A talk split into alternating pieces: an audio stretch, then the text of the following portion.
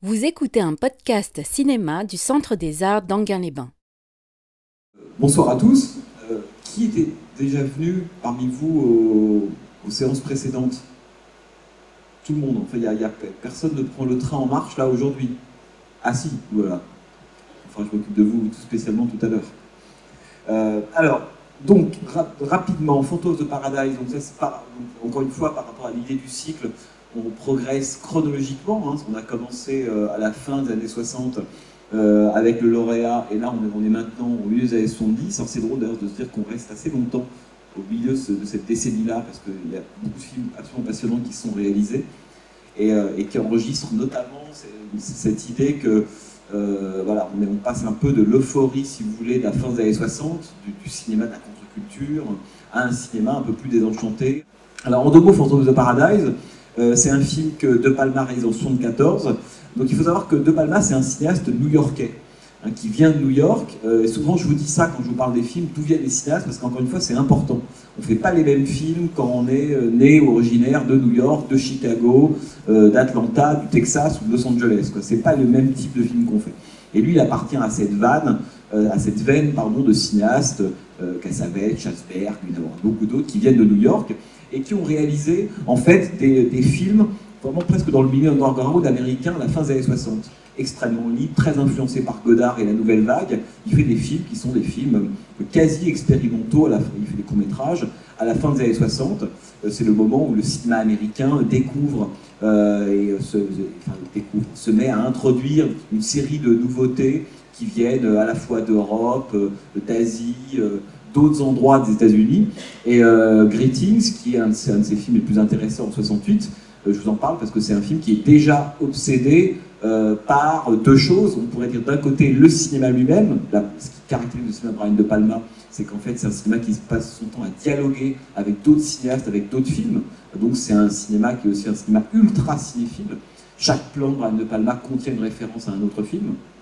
Il appartient à cette génération de cinéastes comme Scorsese ou d'autres qui ont été élevés en regardant des films à la télévision et au cinéma. Hein, comme disait Serge Danet, euh, son univers de Brian De Palma, il, a le, cinéma comme toile de fond, si vous voulez. Et puis il y a une autre, évidemment, on le découvrira, hein, avec des références littéraires, des références de cinéma, évidemment Hitchcock. Et puis, ça on en parlera lors du débat, une autre influence capitale de Brian De Palma, on avait parlé la séance précédente, c'est évidemment l'influence de l'assassinat, ah, c'est encore pire là, euh, de l'assassinat de, de- JFK. Euh, donc on vous a prévu au moment du débat, euh, dans la seconde partie de, de- la séance, une, projection, ça ira très vite, hein, du fameux film de l'assassinat de JFK. J'en ai parlé la fois d'avant, là on l'a récupéré, et c'est bien que vous puissiez le voir et vous compariez, j'en parle pas encore, avec certaines séquences de Phantoms of the Paradise. Et donc là on est en 74. Et Brian De Palma, après avoir fait des, films plutôt très très libres, euh, voilà, qui sont très euh, très influencés par la nouvelle vague, c'est le vent de liberté qui s'ouvre sur Hollywood à ce moment-là. Il fait des films à New York, et puis il va débarquer, il va commencer à travailler pour un gros studio qui s'appelle la Warner, un film qui s'appelle la Get to Know Your Rabbit, euh, qui va être, alors lui on n'est pas forcément mécontent, mais la Warner n'est pas du tout content du résultat et va massacrer le film au montage. Et ça c'est une expérience traumatique pour Brian De Palma, et le film que vous allez voir là, c'est en fait le résultat, la conséquence, une des conséquences de ce massacre-là. Et du rapport extrêmement sévère, méfiant, voire paranoïaque qu'a toujours eu Brian De Palma avec les studios hollywoodiens. Et Phantom of the Paradise, c'est un film qui est totalement nourri par ça. L'expérience désastreuse qu'il a eue avec un studio auparavant. Je ne vous dis pas comment, vous allez voir que c'est un film qui parle évidemment du statut de l'artiste et de la façon dont il peut travailler ou non avec un système industriel et de production. C'est le sujet de, de Phantoms of Paradise. Une dernière chose, dès le titre, en fait, la, clé est donnée, puisque c'est une déclinaison évidemment du fantôme de l'opéra de Gaston Leroux. Alors, de façon très directe, et De Palma l'a évidemment souvent dit, le film mélange trois œuvres littéraires, euh, il, le mélange de façon extrêmement habile, d'ailleurs, vous allez voir, trois influences littéraires euh, très importantes. D'abord, évidemment, le fantôme de l'opéra de Gaston Leroux, hein, le fantôme qui euh, hante euh, les couloirs de l'Opéra Garnier à Paris et amoureux d'une cantatrice hein, qui s'appelle Christine. Donc là, vous allez voir que c'est une des premières influences du film. Vous allez voir comment il retraite ça. La deuxième influence, c'est évidemment le Faust de Goethe, le pacte avec le diable. Je vous en dis pas plus. Et la troisième influence, c'est le portrait de Dorian Gray d'Oscar Wilde. Voilà. vous mettez tout ça dans un shake-up, euh, milieu des années 70, Kennedy, et ça donne Phantoms de Paradise. Bon. Alors, il faut dire une dernière chose sur le fait que ce que vous allez voir est à la fois, c'est un film qui euh, emprunte à plusieurs registres en même temps, et dès les trois premières minutes, vous allez voir, on est à la fois du côté de l'horreur, de la comédie et de la comédie musicale. C'est les trois genres que mélange euh, évidemment Brian De Palma. Euh, il y a peu d'acteurs connus dans le film. Winslow Leach, qui est le fantôme, euh, vous allez voir, est, joué par un des fidèles de Brian De Palma, mais que personne ne connaît à l'époque. Le, rôle du grand, on pourrait dire du grand mabuse de tout ce système musical Swan est joué par Paul Williams. Paul Williams, il n'est pas connu aujourd'hui, mais il était très connu dans les années 70, aussi bien aux États-Unis qu'en Angleterre. C'est un compositeur de musique pop. Hein, c'est quelqu'un qui, écrivait des tubes, mais à la chaîne. Hein. et c'est notamment lui qui joue le rôle de Swan et qui a composé toutes les musiques du film. Pour moi, c'est une des plus belles BO hein, des années 70. Vous la connaissez sans doute. La, bande originale de Phantoms of the Paradise, c'est absolument quelque chose incroyable. Bon. Et donc, le film contient relativement peu de stars. À l'époque, euh, je vous en parlerai après, mais De Palma voulait avoir certains autres acteurs. Il aurait par exemple aimé que le premier groupe de musique que vous allez voir soit joué par les Stones. Et les Stones n'ont jamais euh, répondu aux, demandes de Brian De Palma. Donc c'est un autre groupe hein, qui va incarner, le, groupe s'appelle les Juicy Fruits. Les Juicy Fruits qui, en, une fois traduit, euh, signifient les, jus les, fruits pressés. Hein. alors ça, ça en dit déjà long sur le statut de, l'artiste, hein, qui arrive comme un jus gorgé, un, fruit gorgé de jus créatif, et qui après, dans le passage au milieu des majors, euh, n'est plus rien quoi, qu'une peau qu'on jette. C'est évidemment un des sujets du film. Donc voilà, je vous en dis pas plus. Euh, bonne projection. Le film est relativement court, il dure à peine un peu plus d'une heure et demie. vous allez voir, il est plein comme un œuf. Hein. c'est un film absolument flamboyant, incroyable, rempli d'idées de mise en scène. Euh, voilà, pour moi, c'est un des plus beaux films évidemment de, Brian euh, De Palma. Donc bonne projection et on se retrouve tout à l'heure. Bon alors, je peux vous dire deux trois petites choses avant qu'on qu'on échange si vous voulez. Euh, ce qui est très drôle dans Phantom of the Paradise, c'est qu'on pourrait dire D'abord, c'est un film qui, euh, sous, les, dehors, assez, euh, assez pop. Et visuellement, c'est un film très impressionnant. qui est vraiment, c'est tout le côté pop art évidemment de l'époque, le building dans lequel on a Death Records, enfin la, société de, Swan. c'est quelque chose qui dissimule quand même une, en fait une immense violence. Je pense que ce qui est très réussi dans Phantoms of Paradise, c'est le mélange. À la fois, on a évidemment des éléments empruntés à l'horreur, ça c'est dû notamment aux sources littéraires, évidemment. Euh, le visage à la fin de, Swan, euh, alors qu'il est évidemment démasqué, etc. On a des éléments de comédie presque du côté du grotesque. Hein. vous avez vu la, la, prestation au début des Juicy Fruits, Beef cette espèce de, chanteur de hard rock grotesque. Là, on est complètement. Alors, c'est intéressant de voir que De Palma réserve les séquences grotesques ou les pitreries uniquement aux personnages en fait que lui n'aime pas. c'est assez intéressant de voir qu'à aucun moment, Phoenix, par exemple, ou bien Winslow Leach devenant le, fantôme, euh, ni même le fantôme sont les trois personnages qui ne sont eux jamais grotesques, qui ne sont jamais touchés par cette espèce d'effet un peu burlesque. Les autres sont évidemment complètement, euh, complètement ridicules. Et en même temps, c'est un film extrêmement violent, au fond, sur ce qu'il raconte. Hein, c'est euh, assez intéressant de se dire que à la fin des années 60, Brian De Palma donnait des entretiens et c'est quelque chose qu'il a d'ailleurs toujours obsédé suite à l'expérience dont je vous parlais au tout début, hein, dans son rapport avec les studios, comment il avait été, euh, il s'est rendu compte que travailler avec les studios c'était très compliqué, c'était un rapport quasi faustien. Il avait, voilà, euh, comment euh, garder son intégrité artistique quand on travaille avec des, grandes structures comme ça, parce qu'il a plutôt travaillé comme indépendant au début. Et le film raconte ça. Hein. le film raconte deux choses. Un, la difficulté évidemment de garder son intégrité Hein, enfin, il raconte plein de choses. On pourrait y revenir. tous les thèmes du film sont assez intéressants si on les, si on les, on les met dans le bain d'aujourd'hui, quoi, si vous voulez. Hein, je veux dire, faut qu'est-ce qui a changé entre l'époque de Fantôme d'il y a 40 euh, ans et maintenant? À mon avis, pas grand-chose. Je dirais même que tout Phantom of the Paradise s'est intégralement réalisé. Le recyclage, la récupération, la suppression de l'intégrité, tout, tout est, est, déjà dans Phantom of the Paradise. Et ce qui est intéressant, c'est de voir combien euh, le film raconte la façon finalement, on a vu, c'est le vrai sujet. C'est pour ça que c'est un film intéressant sur les 15 années 70 qui à cette époque est obsédé par cette question-là. C'est que, pour le dire vite, au début des années, à la fin des années 60, au tout début du nouvel Hollywood, euh, les cinéastes américains croient ça va pas durer longtemps, ça va durer 2-3 ans, croit vraiment que les valeurs de la contre-culture vont pouvoir s'imposer à Hollywood. Ils croient vraiment ça. Et d'ailleurs, ils font des films hein, qui révolutionnent le cinéma américain, aussi bien du point de vue des thèmes que de la forme, que de ce qui est dit. C'est très osé, si vous voulez, à l'époque, évidemment. Et en même temps, on se rend compte qu'au fur et à mesure que les années passent, il y a une récupération Hein, par le système de toutes les valeurs de la contre-culture. Et euh, mais récupération euh, mercantile, si vous voulez. Et ce qui est très intéressant, c'est qu'en 73-74, c'est le moment de la gueule de bois du cinéma américain. Ce moment-là, si vous voulez, après le Vietnam, après le Watergate, etc. Là, on n'a plus du tout hein, cette fameuse euphorie du début. Et on se rend compte qu'en 73-74, c'est un des sujets qui traverse plusieurs films. Il y a un film qui est réalisé un an plus tard par Sidney Lumet, qui est un des grands cinéastes de cette époque-là, et pas uniquement d'ailleurs, qui s'appelle Network. Je ne sais pas si c'est un film qui vous dit quelque chose, qui est un film absolument phénoménal. Alors on aurait pu le programmer, par exemple, celui-là écrit par Paddy. C'est un film incroyable sur la télévision, hein, qui se passe dans l'univers de la télévision au milieu des années 70. Et euh, c'est une des obsessions aussi du film de Sidney Lumet, c'est la façon dont tout ce qui appartenait, on pourrait dire, à la marge, à la contre-culture, aux idées alternatives, hein, tous ces gens qui luttaient, qui voulaient imposer une autre forme, euh, on pourrait dire à la fois de politique, de vie, euh, de système, etc., ont tous été dévitalisés, récupérés. En gros, ça raconte comment est-ce que Che Guevara devient à un moment donné un pins, euh, si vous voulez, sur le t-shirt de quelqu'un qui se balade chez Ikea. Quoi. C'est ça l'idée de, de, de, Network et c'est ça l'idée de Phantom of the Paradise. Parce que il y, il y, a plusieurs séquences qui le montrent évidemment. Il y a d'un côté l'histoire du fantôme, hein, de Winslow Leach d'ailleurs, qui, euh, alors vous avez vu que c'est assez beau d'ailleurs, parce qu'à la différence du fantôme de l'opéra, la personnalité de Winslow Leach, une fois qu'elle disparaît, elle disparaît. Il n'y a pas l'effet Jekyll et Hyde, si vous voulez.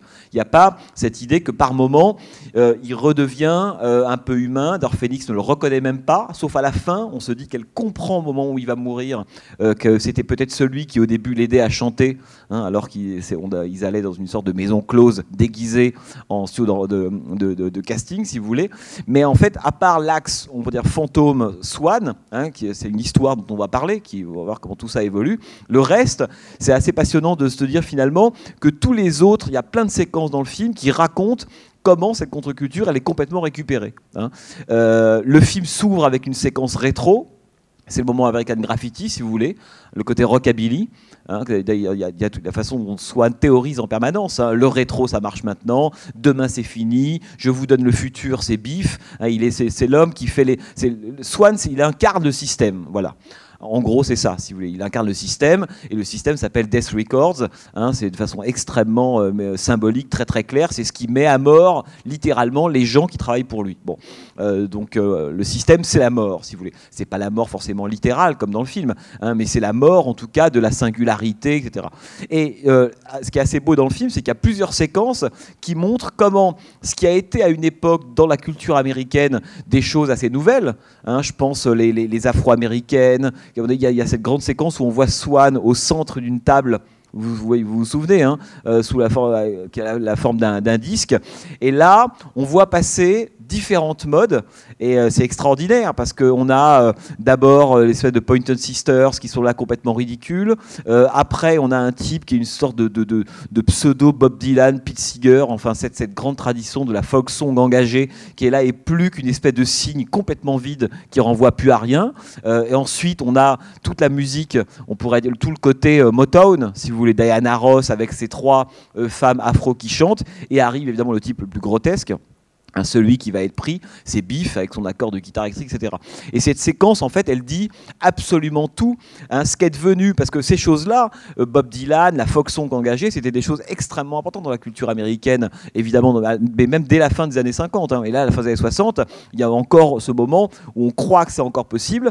Et là, ce que filme Ryan de Palma, c'est comment est-ce que le système, en fait, récupère un individu avec son œuvre, c'est ça qui est passionnant, et finalement il le dévitalise, exactement comme une dent, quoi, si vous voulez. Et à la fin, il reste plus que le signe. C'est un autocollant, c'est un type qui ressemble à Bob Dylan, mais en fait qui n'a plus rien du contenu de ce qu'il était au, début. Et cette séquence, elle est intéressante parce qu'à mon avis, elle résume à peu près tout le film. On voit les, différentes icônes. Et peut-être que et si le film était réalisé aujourd'hui, on passerait par différentes modes. Il y aurait du disco, il y aurait du RB, il y aurait du rap, enfin, il y aurait euh, différents courants qui nous montreraient comment est-ce que le système qui est incarné évidemment par Swan, lui qui est entre parenthèses immuable, C'est ça qui est évidemment intéressant. C'est la jeunesse éternelle de Swan, elle renvoie aussi évidemment à ça. Euh, et elle est immuable. Pourquoi? Parce que c'est un pacte avec le diable. Et le diable, évidemment, dans le film, c'est la, société de consommation capitaliste. C'est ça que raconte hein, évidemment le film de façon extrêmement directe. Dès lors qu'on pactise pour le coup, euh, euh, avec le système, on pactise forcément avec le diable. Hein. Et euh, il y a ceux qui s'en qui sortent et qui l'acceptent très très bien, comme les Juicy Fruits, ces gens-là, qui, sont pressés. Hein. Ils, arrivent, et, ils sont pressés, ils, dégagent, ils sont finis. C'est-à-dire qu'il y, a une grande violence de la part de Swad, hein, qui décide de dire en permanence, vous avez vu au début cette séquence, lorsqu'on ne le voit pas apparaître encore, il apparaît entre parenthèses dans le film exactement comme Don Vito Corleone dans Le Parrain de Coppola. Hein. Alors c'est intéressant parce que De Palma, qui est un grand cinéphile, en faisant apparaître Swan comme le parrain, il apparaît qu'au bout de 20 minutes. Hein. je ne sais pas si vous. Il met du temps à apparaître Swan au début, c'est rien. C'est euh, des gants blancs. D'ailleurs, c'est même nous. vous avez vu comme Phil Bean, son assistant, hein, le, gros, s'adresse à la caméra pour s'adresser à lui. Donc on sent évidemment qu'on a un personnage babusien, tout puissant. Et Swan, en fait, si vous voulez, n'apparaît au bout de, de 20 minutes comme le parrain de Coppola, ce qui désigne, alors quand on a vu le film de Coppola, qui à l'époque était évidemment un super succès, qui désigne aussi les activités de Swan comme des activités mafieuses, hein, si vous voulez. qu'il apparaît dans le film comme un mafieux, Swan, dès le début, hein, si vous voulez. Et le film raconte ça, hein, la récupération, parce que, et la, métaphore du film, c'est la métaphore du cinéma américain de l'époque. c'est comment toutes les énergies contestataires qui ont fait la contre-culture, le cinéma, la musique, etc., tout ça, au mi-temps des années 70, c'est complètement récupéré et c'est complètement dévitalisé et sont plus que des, sont plus que des guignols. En fait, sont plus que des enveloppes, sont des marques, hein, sont des attitudes, sont des signes. Hein. il faut lire Baudrillard là-dessus, hein, c'est consommation. Euh, plus rien. C'est-à-dire que ça a été totalement vidé du contenu. alors ça, c'est à mon avis une des grandes modernités euh, euh, du, du, film, et De Palma le disait. Il disait de toute façon le système hollywoodien fonctionne de façon extrêmement claire. Il voit arriver effectivement des talents qui viennent d'ailleurs, des gens un peu singuliers, etc. Euh, ce, qui, était la métaphore des cinéastes du Nouvel Hollywood à la fin des années 60. Euh, d'un seul coup, il va les couvrir d'or et d'Oscar. C'est exactement ce qui se passe évidemment avec les Coppola, Scorsese, Altman. Et puis un jour, ces gens-là, euh, à force d'avoir été couverts d'or, à force d'avoir été intégrés par le système, en fait, perdent leur essence.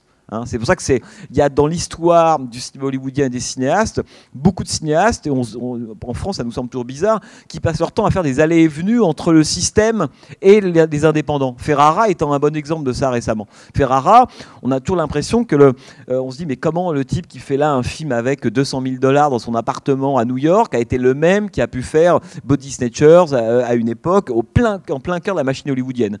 Mais ça c'est un truc qui est caractéristique du cinéma évidemment américain, c'est que comme vous vous valez ce que vaut votre dernier film. Si votre dernier film ne marche pas, vous êtes dégagé. Alors qu'en France, on n'a pas évidemment ce, on a moins ce rapport-là. En France, il y a beaucoup de cinéastes qui font 3, 4, 5 films qui ne marchent pas et qui continuent pourtant à trouver des fonds et des subventions pour les faire. Aux États-Unis, ça fonctionne pas du tout comme ça.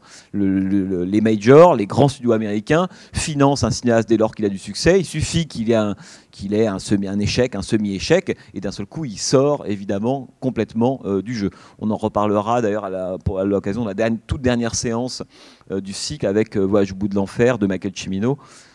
Je, profite pour vous dire que là, la, porte du paradis hein, est ressortie en salle il y, a, quelques jours. La porte du paradis, on terminera le cycle avec ça, puisque c'est le film, pour plein de raisons sur lesquelles on reviendra, qui marque mais la fin euh, absolue de Nouvelle Hollywood. Et Chimino, c'est l'exemple euh, mais radical de ça. C'est-à-dire que c'est l'homme qui a été le, on peut dire, le pape d'Hollywood en 78 qui pouvait tout faire avec, après Voyage au bout de l'enfer. Succès phénoménal, 5 Oscars, il avait tous les producteurs hollywoodiens à ses pieds.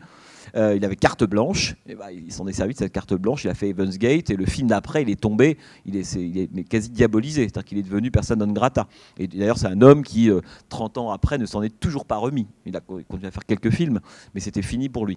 Donc il y a une dureté, hein, évidemment, euh, très très importante dans ce système, que raconte aussi De Palma. Et De Palma a été, pour moi, c'est un des intérêts de la filmographie de Brian De Palma, parce qu'il y a eu Phantom of the Paradise, parce que Phantom of the Paradise vient, c'est son huitième film, juste avant il a réalisé quelques films donc à, New York qui contiennent déjà les thématiques de De Palma, son goût de la citation, de la cinéphilie, son rapport au système, le, goût des personnages toujours marginaux. Hein. une des caractéristiques du, cinéma de De Palma, c'est que souvent, souvent des personnages qui sont un peu en marge du système, si vous voulez. Alors au début, ça a été un peu fantastique, c'est des gens qui avaient des dons, hein, télépathie, choses comme ça, et peu à peu sont devenus juste des marginaux. Et, euh, et il a réalisé ensuite un film qui s'appelle Sisters, vous avez peut-être vu, un film qui s'appelle Sœurs de sang, un film assez beau d'ailleurs sur, euh, enfin sur, je vous raconte pas l'histoire, sur deux, on imagine deux sœurs jumelles, c'est une sorte de thriller Hitchcockien là pour le coup, intégralement Hitchcockien, absolument formidable. Et après ce film-là, il a réalisé Phantom of the Paradise. Et après, euh, De Palma fera plusieurs autres films, dont Fury, vous avez sans doute vu, Pulsion, hein, qui a eu un succès phénoménal. 83, c'est le film que, même les gens qui ne connaissent pas De Palma ont vu, c'est Scarface. Hein, c'est assez drôle d'ailleurs, j'en parle souvent avec des gens, euh, c'est que c'est euh, en fait le nom de De Palma n'est même plus attaché à Scarface tellement Scarface a pénétré dans le, on pourrait dire la culture pop aujourd'hui. C'est sans doute un des films les plus euh, a eu de, ces 30 dernières années qui a eu le plus d'influence sur la pop culture contemporaine. C'est évidemment Scarface de Brian De Palma. Hein, c'est quelque chose d'incroyable. Et après, il fera d'autres films comme Body Double, etc. Mais Fantôme, ce qui est intéressant, c'est que c'est un film qui très très tôt prend conscience de ça. Hein, cette idée effectivement que les, énergies de la fin des années 60 et, et Win Slowly, d'une certaine façon, c'est le, nouvel Hollywood de 68-69. Hein, euh, qui va pactiser avec les studios du milieu des années 70. Et là, il est évidemment totalement broyé. Hein, si vous voulez. Et ça raconte ça. Hein. et donc tout le problème, évidemment, c'est comment. Donc c'est un film qui nous explique aussi pourquoi le nouvel Hollywood un jour s'est achevé. c'est ça évidemment qui est très intéressant. La façon dont les studios cherchent évidemment des modes, les fabriquent intégralement. Le film est aussi extrêmement sévère à l'égard du public. Hein, parce que c'est un film très violent, Phantom of the Paradise. Évidemment, Swan est terrible, euh, évidemment, les gens qui participent de ça sont terribles. Et en même temps, le public aussi. Le public, c'est une masse abrutie. Pendant une heure et demie, on a des gens qui sont là, qui ne comprennent rien à ce qu'ils sont en train de voir, qui ont aucun goût, euh, du jour au lendemain, ils sont capables de brûler une idole et d'adorer le contraire. Hein. c'est vraiment, pour moi, c'est presque une des choses les plus inquiétantes de Phantom of the Paradise. C'est qu'évidemment, il y a des grands Manitou, l'industrie du disque qu'incarne Swan, hein, qui, manipule tout ça. Mais au fond, le pire, c'est que les spectateurs sont les, consentants, hein, sont ceux qui permettent à ce système, évidemment, d'exister. Et d'ailleurs, la séquence de fin sur laquelle on va revenir, elle, elle est, euh, il y a deux séquences géniales dans le film enfin les trois grandes séquences de spectacle, si vous voulez. Celle qui ouvre le film avec les Juicy Fruits, euh, qui euh, on voit donc ces trois types en train de chanter et qui montre déjà une sorte de, porosité entre le monde de la scène et, le, et, le, et, les spectateurs puisqu'ils par moments ils vont aller sauter sur des filles qui sont au début en train de les écouter.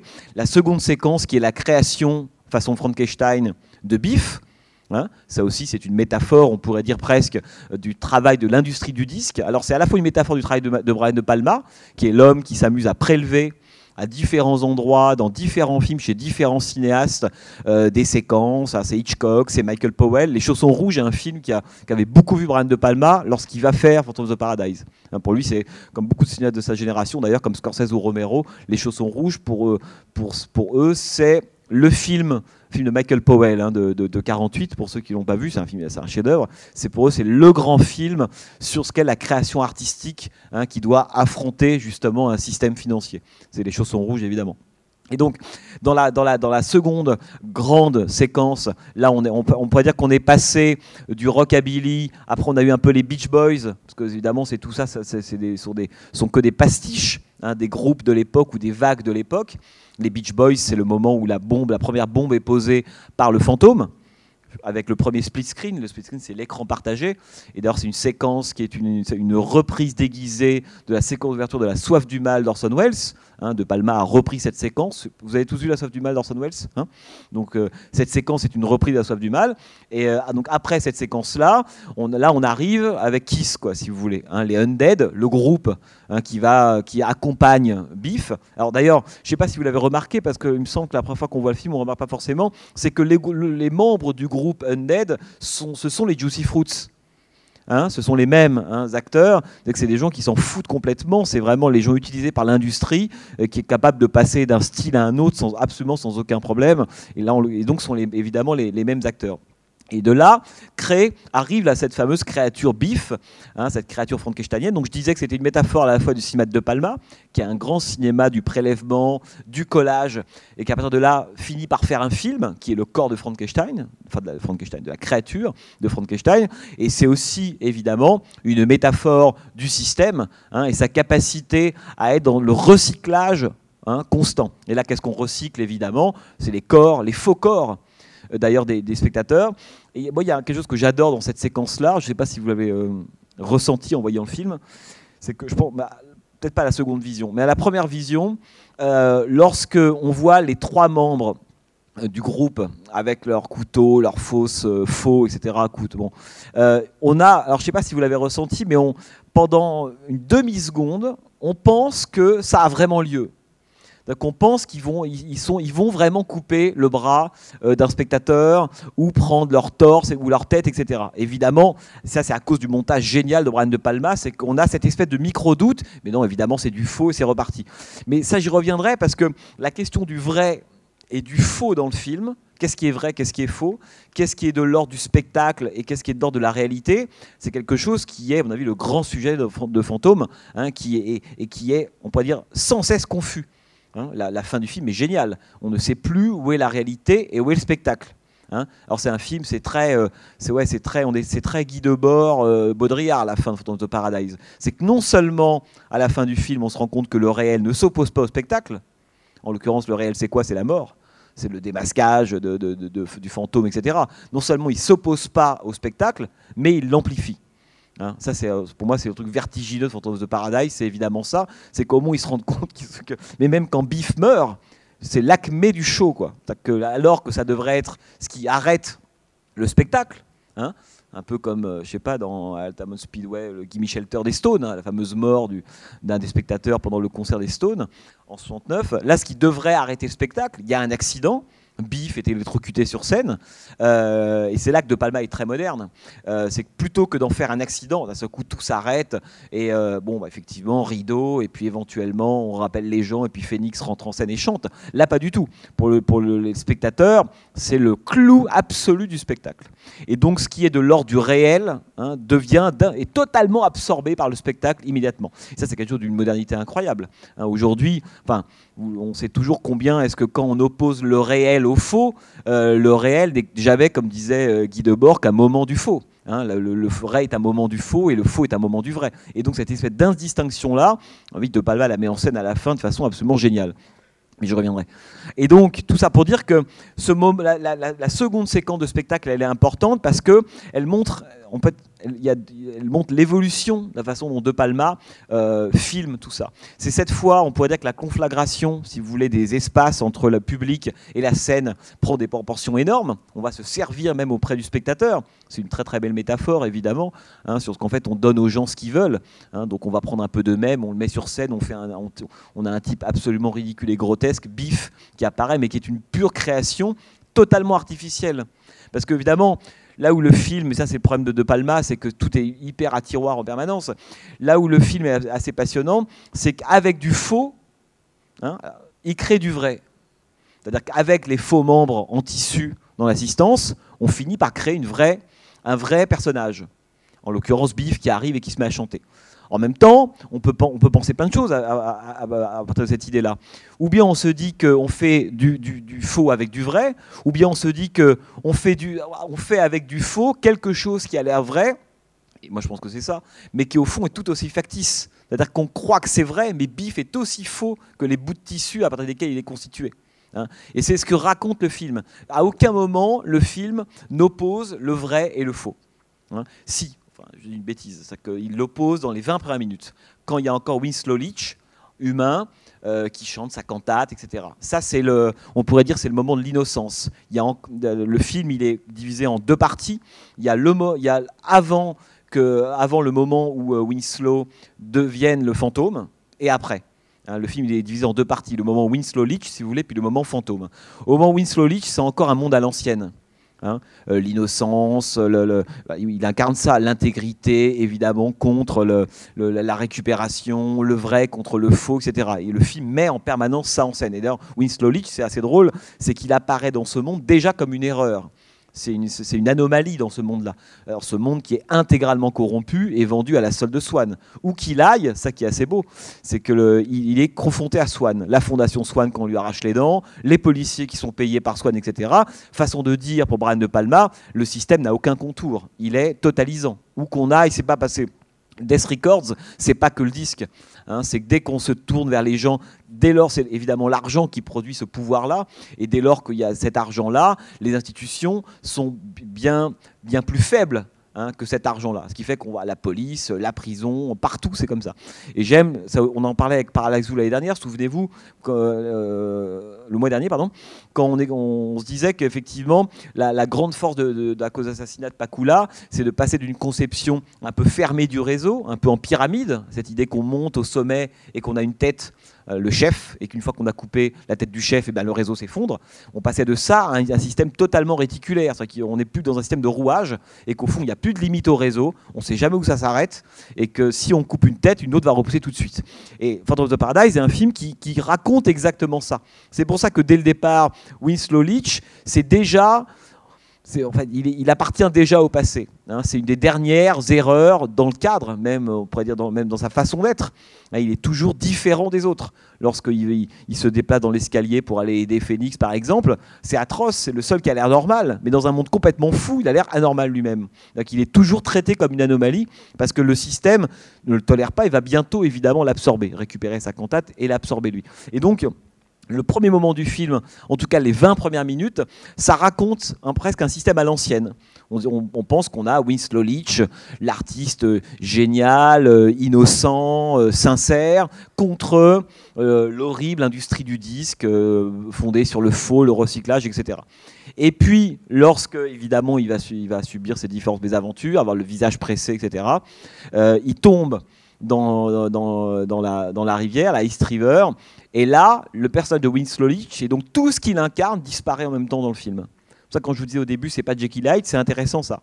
C'est-à-dire qu'à aucun moment, on a Winslow Leach qui se remet à parler ou à penser, etc. À la toute fin du film, hein, lorsqu'on le voit qui, tend son bras et que Félix le reconnaît, il y a comme un souvenir de ce qu'il a été. Mais, le, le- Winslow disparaît du film. Hein, donc on, qu'on passe d'une identité à une autre. Et c'est une façon pour combattre Death Records, pour combattre le système, euh, Winslow devient lui-même un agent du système. Hein, qu'il se déguise, il devient un fantôme, il comprend que c'est pas en opposant les, valeurs anciennes, hein, l'innocence, le talent, l'intégrité artistique, qu'on va pouvoir effectivement faire quelque chose. Et il va faire, il fait, il fait du terrorisme hein, euh, d'une certaine façon. Euh, le, fantôme. Et donc le film, il est vraiment divisé comme ça en deux, si vous voulez, en deux moments. Le premier moment, c'est presque le, principe du réseau à l'ancienne, et le deuxième moment, là plus du tout, et tout se mélange. C'est pour ça que moi, il y a quelque chose que je trouve génial dans Fantôme, c'est que euh, euh, à chaque fois, si vous voulez, c'est un film qui utilise beaucoup de couples. Le vrai, le faux, le spectacle, la réalité. Il y, a- beaucoup de, de couples qu'on peut former en faisant une liste, si vous voulez. Et euh, là où il est moderne, c'est qu'il passe son temps à tout mélanger. C'est-à-dire qu'il n'oppose jamais les termes, il les fait tournoyer entre eux. Hein fois, ce que je disais sur le vrai et le faux. À aucun moment, le film n'oppose le vrai ou faux.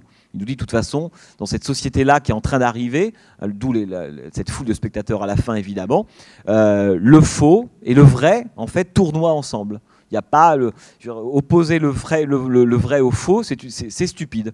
hein. Le vrai est un moment du faux, évidemment, parce qu'on est totalement du côté de l'illusion. Ce qui fait que quand vous regardez donc ces fameuses trois grandes séquences de, de, spectacles, on voit comment elles évoluent. hein. Au début, les, les Juicy Fruits vont un peu vers la foule, mais la foule vient pas vraiment. Il y, a, encore une petite frontière.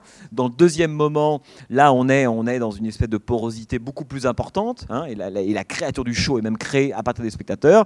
Et le troisième moment, là, c'est l'invasion absolue, c'est le happening total, hein, euh, lorsqu'il fait renvoi à un film qu'avait réalisé Brian De Palma la fin des 60 qui s'appelait Dionysus in 69, qui était un film qui racontait ça, qui c'est presque une reprise de cette séquence-là. Et à la toute fin du film, là, on a un mélange absolu où tout, c'est-à-dire que la, la séquence de fin, elle est géniale. Enfin, pour, je sais pas si vous l'avez euh, ressenti comme ça, hein, cette espèce de côté à la fois dionysiaque, orgiaque, complètement fou, et en même temps autour du vide. Hein, il se passe strictement rien. Alors la séquence s'ouvre avec, euh, on va voilà, assassiner en direct à la télévision. Après, on va vous passer. euh, Hein, Jean-Paul, on va passer les Zapruder bientôt, hein, parce que je voudrais montrer le film Zapruder. Et, donc c'est le moment, si vous voulez, on n'est plus que dans la mise en scène. C'est-à-dire que pour que la séquence ait un sens pour les, les spectateurs, qui sont là évidemment dans cette espèce de, théâtre-là, euh, il faut qu'elle appartienne, que, que les événements appartiennent au spectacle lui-même. Hein. Ce qui fait que, ce que je disais tout à l'heure, c'est que le, moment de la réalité, hein, qui devrait normalement bousculer cette espèce de spectacle, l'arrêter, l'interrompre, euh, pas du tout. Hein. c'est que la réalité, non seulement elle s'oppose pas au faux, mais alors elle, porte presque à un degré euh, incandescent, si vous voulez. Et ça, je trouve ça euh, extraordinaire. Hein. le moment où Swan est porté, c'est terrible hein, cette séquence où il est porté par la foule, parce qu'il parce qu'il n'y a plus de distinction. C'est ça qu'il faut, à mon avis, bien comprendre dans Fantôme, c'est que euh, De Palma décrit un monde dans lequel la distinction de l'illusion et de, la réalité, du vrai et du faux, ne fonctionne pas. Voilà, c'est ça. Que pour les spectateurs, pour les spectateurs cette, la distinction, elle fonctionne entre une illusion euh, on pourrait dire qui fonctionne ou qui ne fonctionne pas, entre un spectacle qui est vraisemblable ou pas, mais pas du tout sur le mode du c'est vrai ou c'est faux. Vous comprenez ça? Et ça, je trouve que le film, de ce point de vue-là, il a quand même, euh, il, a, il, a, 40 ans bientôt, il est extrêmement moderne. C'est pour ça que c'est un film qu'on pourrait euh, totalement revoir aujourd'hui et en tirer, à mon avis, toutes les leçons qu'on voudrait. C'est que c'est quelque chose qui qui n'a absolument pas changé. Hein. et ça, De Palma le saisit quand même dès le milieu des années, des années 70 sous une forme extrêmement euh, ludique, évidemment, parce que c'est un film par ailleurs Enfin, c'est un film très agréable. Là, je vous avais parlé des références au début, vous avez tous repéré. Hein. Dorian Gray, euh, si ce n'est que cette fois, c'est pas un portrait, mais on est passé à l'âge de la vidéo. Enfin, vous voyez, bon, euh, euh, Faust, évidemment, Le fantôme de l'opéra, avec évidemment quelques petites variations, hein, si vous voulez. Mais en gros, les influences littéraires, elles sont dans le film extrêmement claires. Hein. Mais alors, il y a quelque chose qu'on va vous passer maintenant. pour ceux qui étaient là la fois d'avant, euh, pardon hein, pour les, euh, les, tout nouveaux. Euh, on, avait, à propos de la cause d'assassinat d'Anne Pakula, je vous avais beaucoup parlé de l'influence donc de, de, ce petit film d'assassinat de Kennedy sur le cinéma américain des années 60, fin, fin 60 et des années 70, et en vous disant que à, cause d'assassinat de Pakula était une relecture intégrale hein, de l'assassinat de Kennedy. Bon, la plupart des cinéastes américains de l'époque ont été marqués par ça.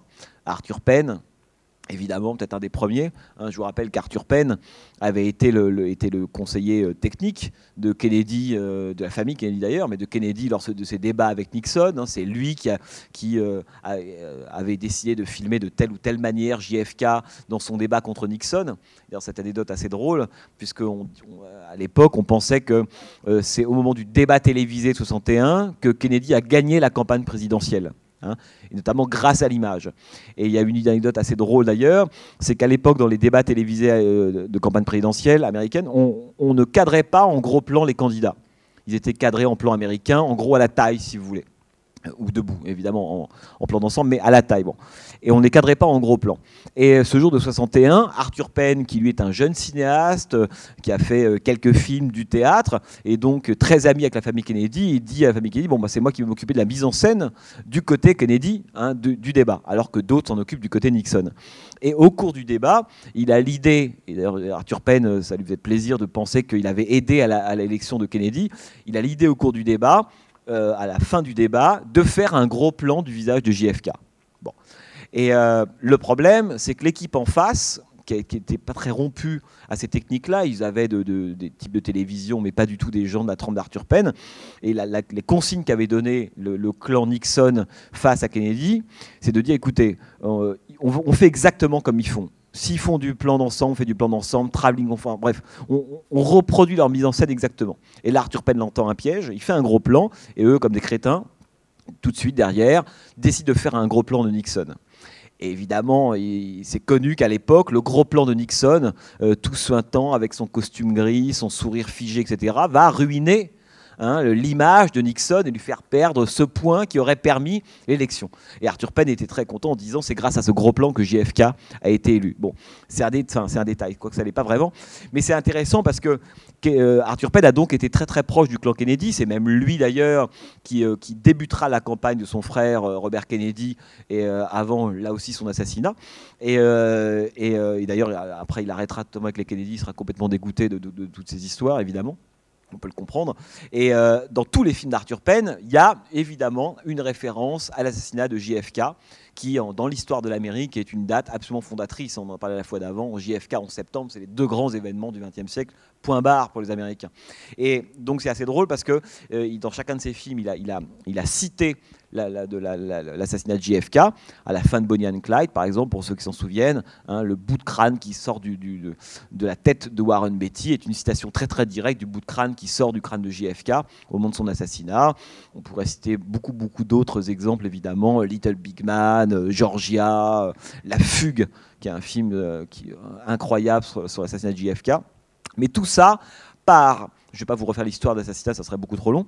Mais tout ça part de ce fameux petit film hein, qui avait été tourné par ce, fabricant de Dallas, hein, Abraham Zapruder, euh, qui est sur le, muret de, Daily Plaza où JFK passe le 22 novembre 63, alors qu'il est en pleine campagne pour sa réélection au Texas. Il est à Dallas et il passe sur Daily Plaza.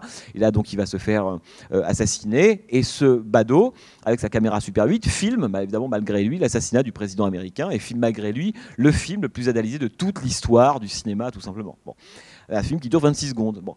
Et alors, L'histoire est un petit peu longue, mais grosso modo, le film n'a pas été montré tout de suite au public. Il a été projeté euh, dans des, dans des, lors de procès. Il, a, il y a eu des copies pirates. Ça a circulé sous le manteau. Enfin, il y a toute une très très longue histoire de ce petit film-là. Et euh, bon, là, évidemment, le film existait. Il a été projeté pour la première fois à la télévision publique américaine en 75. Et là, on va vous passer donc ce petit film. Alors pourquoi on vous le passe? Parce que euh, il y a eu tellement de films américains des années 60-70 euh, qui ont travaillé à partir de ce film-là. Évidemment, le problème, c'est que c'est relativement codé à chaque fois. Hein, Eastwood, Altman, Monty Hellman, tous hein, n'ont fait que des films là-dessus, mais de façon évidemment extrêmement détournée. Pour les Américains, c'est des choses qui, euh, disent tout de suite quelque chose. Quand, je pense que quand on n'est pas américain, et en plus plus le temps passe, plus c'est des événements qui nous semblent lointains, mais un monde parfait d'Eastwood est un film qui ne parle que de l'assassinat de JFK, par exemple, et le film se déroule le 29 novembre 63, quelques heures avant l'assassinat de JFK d'ailleurs, et la, la, caravane qu'a que, Eastwood, comme Texas Ranger dans le film d'ailleurs, est celle qui devrait être présente sur le cortège présidentiel hein, dans le film. Et Eastwood y reviendra dans la ligne de mire, où il jouera le rôle d'un quart du corps qui n'a pas pu éviter euh, recueillir la balle qui a touché JFK, etc. Eastwood, c'est vraiment pour lui aussi un truc extrêmement important. Et donc, ce petit film est important parce qu'il était évidemment à l'époque, euh, pourquoi il était autant analysé? Parce que vous savez qu'il y a eu d'abord la thèse selon laquelle c'était un seul tireur, hein, Oswald, qui aurait tiré du, d'un bâtiment. Euh, bon. Euh, et puis, au fur et à mesure, a commencé à arriver le soupçon sur cette thèse-là. Hein, euh, à cause de plusieurs choses. Il y a eu le 63, c'est l'assassinat de JFK, 64, le rapport Warren qui conclut en disant voilà, il y a un seul tireur, c'est Lee Harvey Oswald. Et plus les années vont passer, plus évidemment cette thèse va être mise en cause et les théories du complot vont fleurir. Jusqu'à encore aujourd'hui, jusqu'à des théories évidemment totalement farfelues et phénoménales. Mais en gros, la plupart des Américains, la majorité des Américains aujourd'hui, euh, il y a eu un sondage fait il y a quelques années d'ailleurs, sont considère majoritairement que JFK a été assassiné par plus d'une personne. Hein. Euh, mais par contre, euh, autrement dit, ils sont, ils sont majoritairement convaincus qu'il s'agissait d'un complot, mais personne ne sait mettre évidemment un nom sur ce complot-là. Donc maintenant, c'est devenu un secret de polichinelle, l'assassinat de JFK est pour la majorité des Américains un complot, même si pour beaucoup, euh, ça reste Oswald. Hein, J'en parlais avec Jean-Paul tout à l'heure, est sorti il y a quelques jours en France le dernier roman de Stephen King, Stephen King, vous avez tous lu, euh, je sais pas, les Shining, euh, ce genre de choses-là. Et euh, il vient là d'écrire ce qui pour, pour lui sans doute son, chef-d'œuvre, qui s'appelle le, roman s'appelle 22 novembre 63, un roman de 1000 pages, qui consacré à l'assassinat de JFK. Les gens de cette génération-là, c'est évidemment l'événement capital, comme pour Don DeLillo et beaucoup d'autres. Et donc c'est drôle parce que King, dans ce roman, qui est une sorte de saga absolument phénoménale sur les années 50 et 60, raconte à la fin, enfin écrit une postface où il explique finalement, mais il a, il a la même position que Brian De Palma, il dit mais finalement, au fond, c'est sûr c'est Oswald qui a assassiné Kennedy. Il dit le vrai problème, euh, c'est que euh, pour que tout est histoire de balance dans l'histoire, c'est-à-dire que si on met à droite Kennedy et son assassinat, et tout ce que ça a entraîné, selon ce, après c'est de la politique fiction, hein, la guerre du Vietnam, enfin bon, on dit, euh, bon. Et de l'autre côté, on met quoi? Un petit gringalet euh, qui a passé un peu de temps en Russie, euh, qui s'appelle Hervé Oswald. Au fond, la balance n'est pas équilibrée. Et que pour que l'histoire, que l'interprétation de l'histoire fonctionne, il faut que la balance soit équilibrée. Et comment on a fait pour rééquilibrer la balance côté Oswald On a mis des théories du complot. Hein. Je vais vite là-dessus, mais c'est absolument évidemment passionnant. Et qu'au fond, euh, c'est sans doute, peut-être qu'effectivement, et King le dit, euh, bah non, c'est sans doute c'est Oswald qui a vraiment assassiné Kennedy et De Palma lui le pense depuis le début. Mais De Palma lui, il a une, interprétation, on va voir ça avec Zapruder et Fantôme, qui est assez intéressante et il dit comme, comme Don DeLillo. Euh, au fond, peu importe, là on est encore sur la question du vrai et du faux, peu importe de savoir qui a assassiné JFK, Oswald, XY, euh, la mafia, euh, les Sam Giacana, le, Johnson, le propre père de JFK, enfin bref, il y a évidemment mille théories du complot qui ont fleuri là-dessus. Et il dit, peu importe, au fond, l'assassinat de JFK a eu dans l'imaginaire américain à la fois tellement d'écho, tellement de résonance et tellement d'impact que, au fond, même s'il n'avait pas existé, il aurait fallu l'inventer. Ce qui compte, c'est ce qu'a produit JFK, l'assassinat, indépendamment de la vérité. Et euh, là, il est très de palmien, il dit de toute façon, la vérité, il n'y a, pas de vérité. Donc on s'en fout de ça. Hein, ce qui est intéressant, c'est l'impact évidemment que ça a eu. Et l'impact, on l'a avec ce petit film que là je vais vous montrer, qui donc dure 26 secondes. Et une des raisons pour lesquelles les théories du complot ont évidemment, c'est que, pour des raisons que je ne vais pas vous développer, parce que ça serait encore une fois trop long, mais en gros, euh, il y a une partie des journalistes, des universitaires, du milieu intello-américain, qui, récupérant le film à la fin, euh, enfin à la fin, au milieu, fin des années 60, acquièrent la conviction que le film a été trafiqué. Le film qui était censé détenir la vérité, hein, N'oubliez pas que Godard disait le cinéma c'est la vérité 24 fois par seconde. Ce à quoi De Palma répondait le cinéma c'est le mensonge 24 fois par seconde. L'image c'est le mensonge 24 fois par seconde. De, Palma est aux antipodes de Godard, cette espèce de croyance selon laquelle l'image dit la vérité de ce qui est filmé. De Palma pense le contraire. Hein. absolument le contraire. Et euh, c'est évidemment pas, étonnant. Et donc, ils acquièrent la, la, conviction que le film a été trafiqué. Or, comme le film est la seule preuve, il y a eu d'autres choses évidemment, visible de l'assassinat de JFK, on se dit qu'en enquêtant sur le film lui-même, on va en savoir plus sur l'assassinat.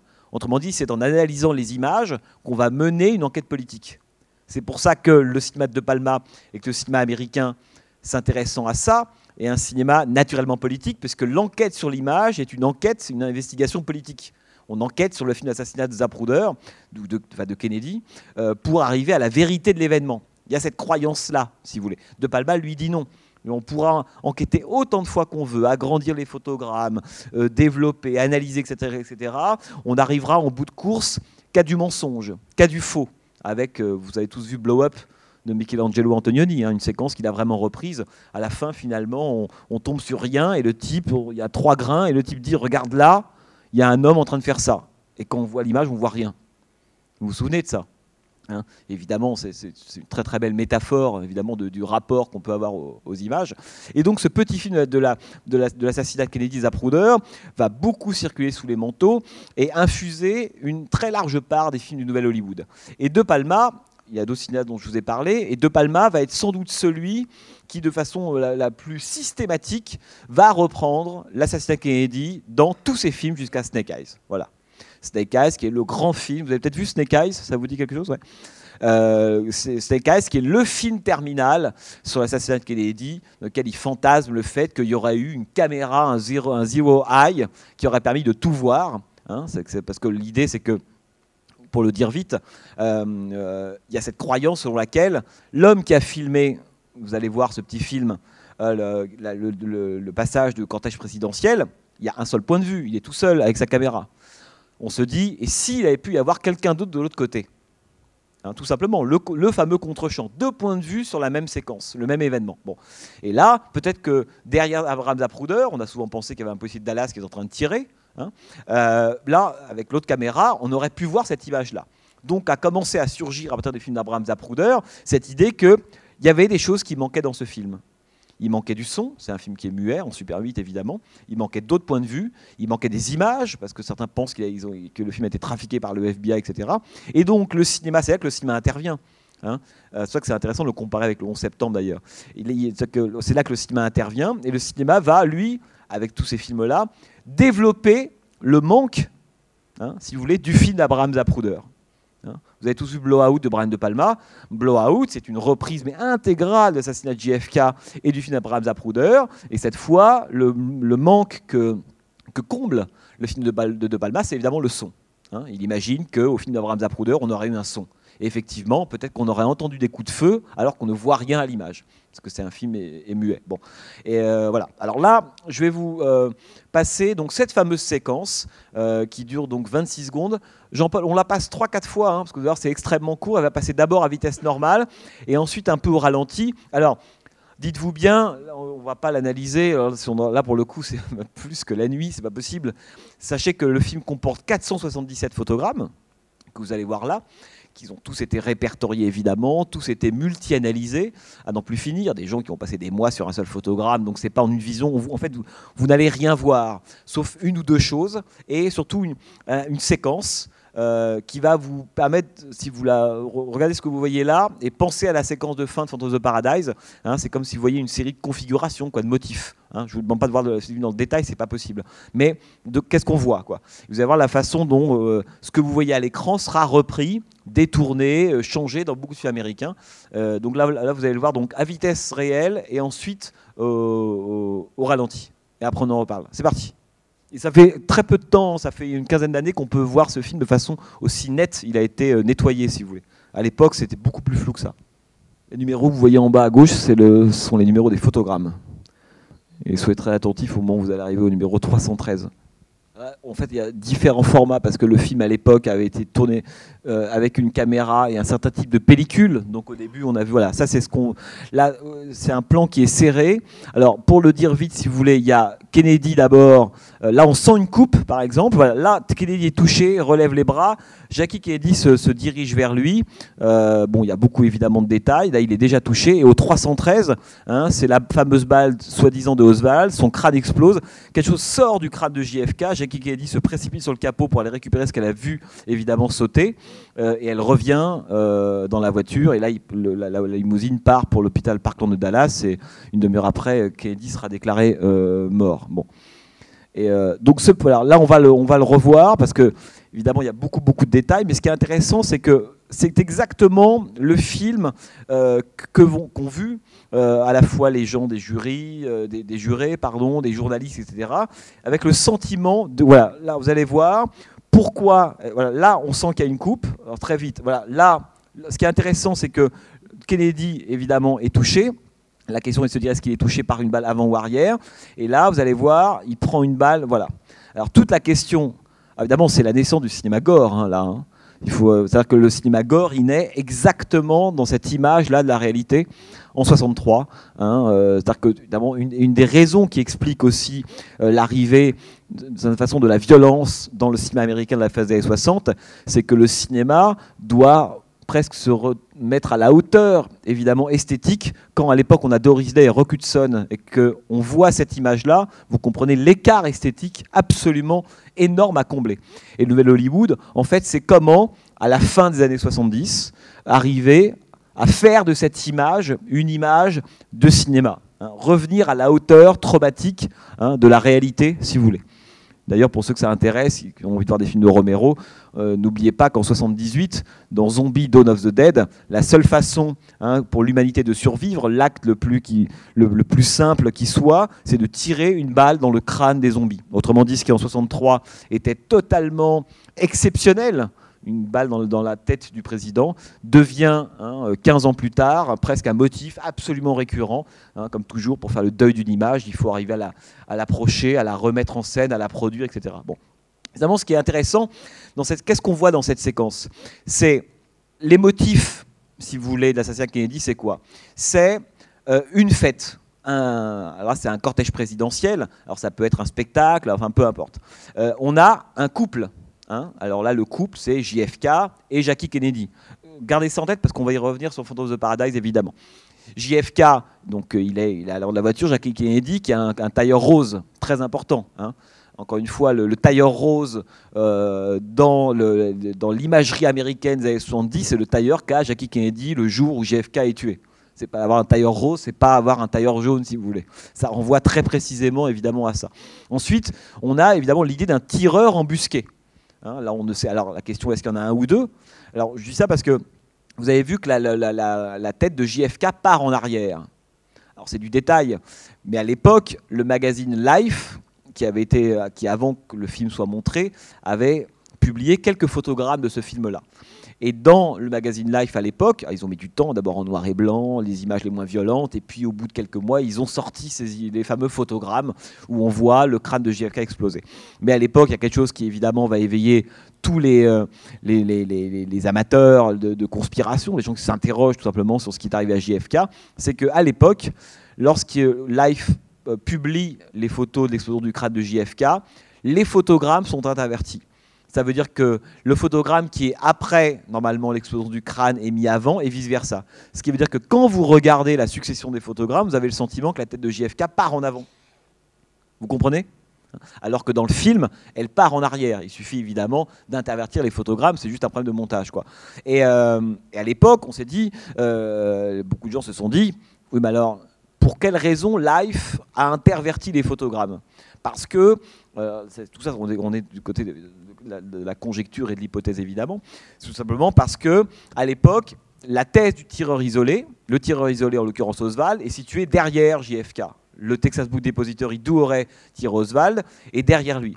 Autrement dit, si la tête part en arrière, il y a fort à parier que le coup soit. Il y a une des balles, hein, il a reçu sept balles JFK, une des sept balles soit euh, été tirée depuis une position avant. Vous voyez ce que je veux dire? Autrement dit, pour qu'il y ait complot, il faut qu'il y ait deux personnes. Entre, c'est vrai que c'est très important dans les débats américains. C'est pas Oswald, en fait, on s'en moque un petit peu. La question, c'est de savoir est-ce qu'il y a eu un tireur unique ou pas? Qu'il y en ait eu un ou deux, ou un ou cinquante, ça change plus rien. C'est que dès lors qu'on passe de 1 à 2, c'est ça le grand cap. Dès qu'il y en a deux, ça veut dire qu'il y a complot. Après, il peut y en avoir plusieurs, c'est autre chose.